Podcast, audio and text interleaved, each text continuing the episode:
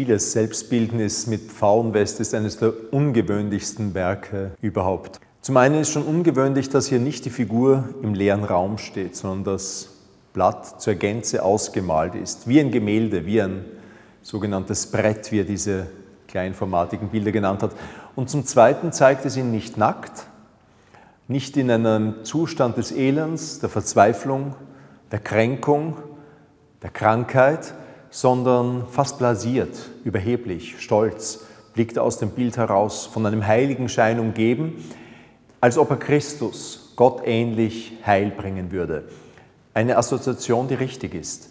Zum ersten Mal in diesem Werk ist die legendäre V-Geste von ihm zu sehen, jenes Wegspreizen des Zeigefingers vor dem Solarplexus, vor dem Sonnengeflecht der Brust.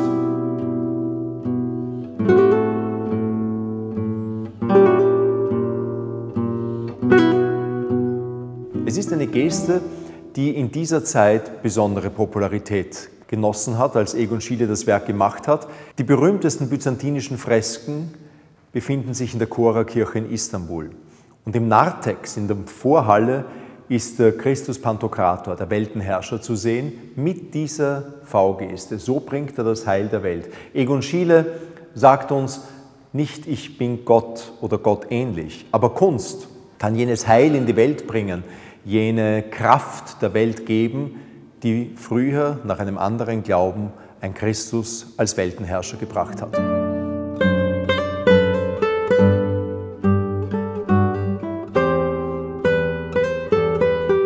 Nun fällt auf, dass Egon Schiele hier besonders elegant gekleidet ist. Und das in einer Zeit, in der er in größter Armut ist, kaum Werke verkaufen kann und bitterarm wohnt mit seiner Lebensgefährtin Walli.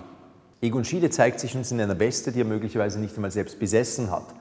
Und er zeigt uns mit einem sauberen, weißen Kragen, den er sich vermutlich selbst aus Papier geschnitten hat, worauf er sehr stolz war, dass keiner so sauber und schön zweimal am Tag sich einen Papierkragen schneiden konnte wie er.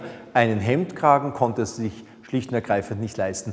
Einmal mehr sehen wir, dass diese Bilder nicht Abbilder der Wirklichkeit sind, kein Spiegelbild wiedergeben, sondern Erfindungen. Er schlüpft in die Rolle des eleganten Mannes, der Heil und durch seine Kunst der Welt schenkt.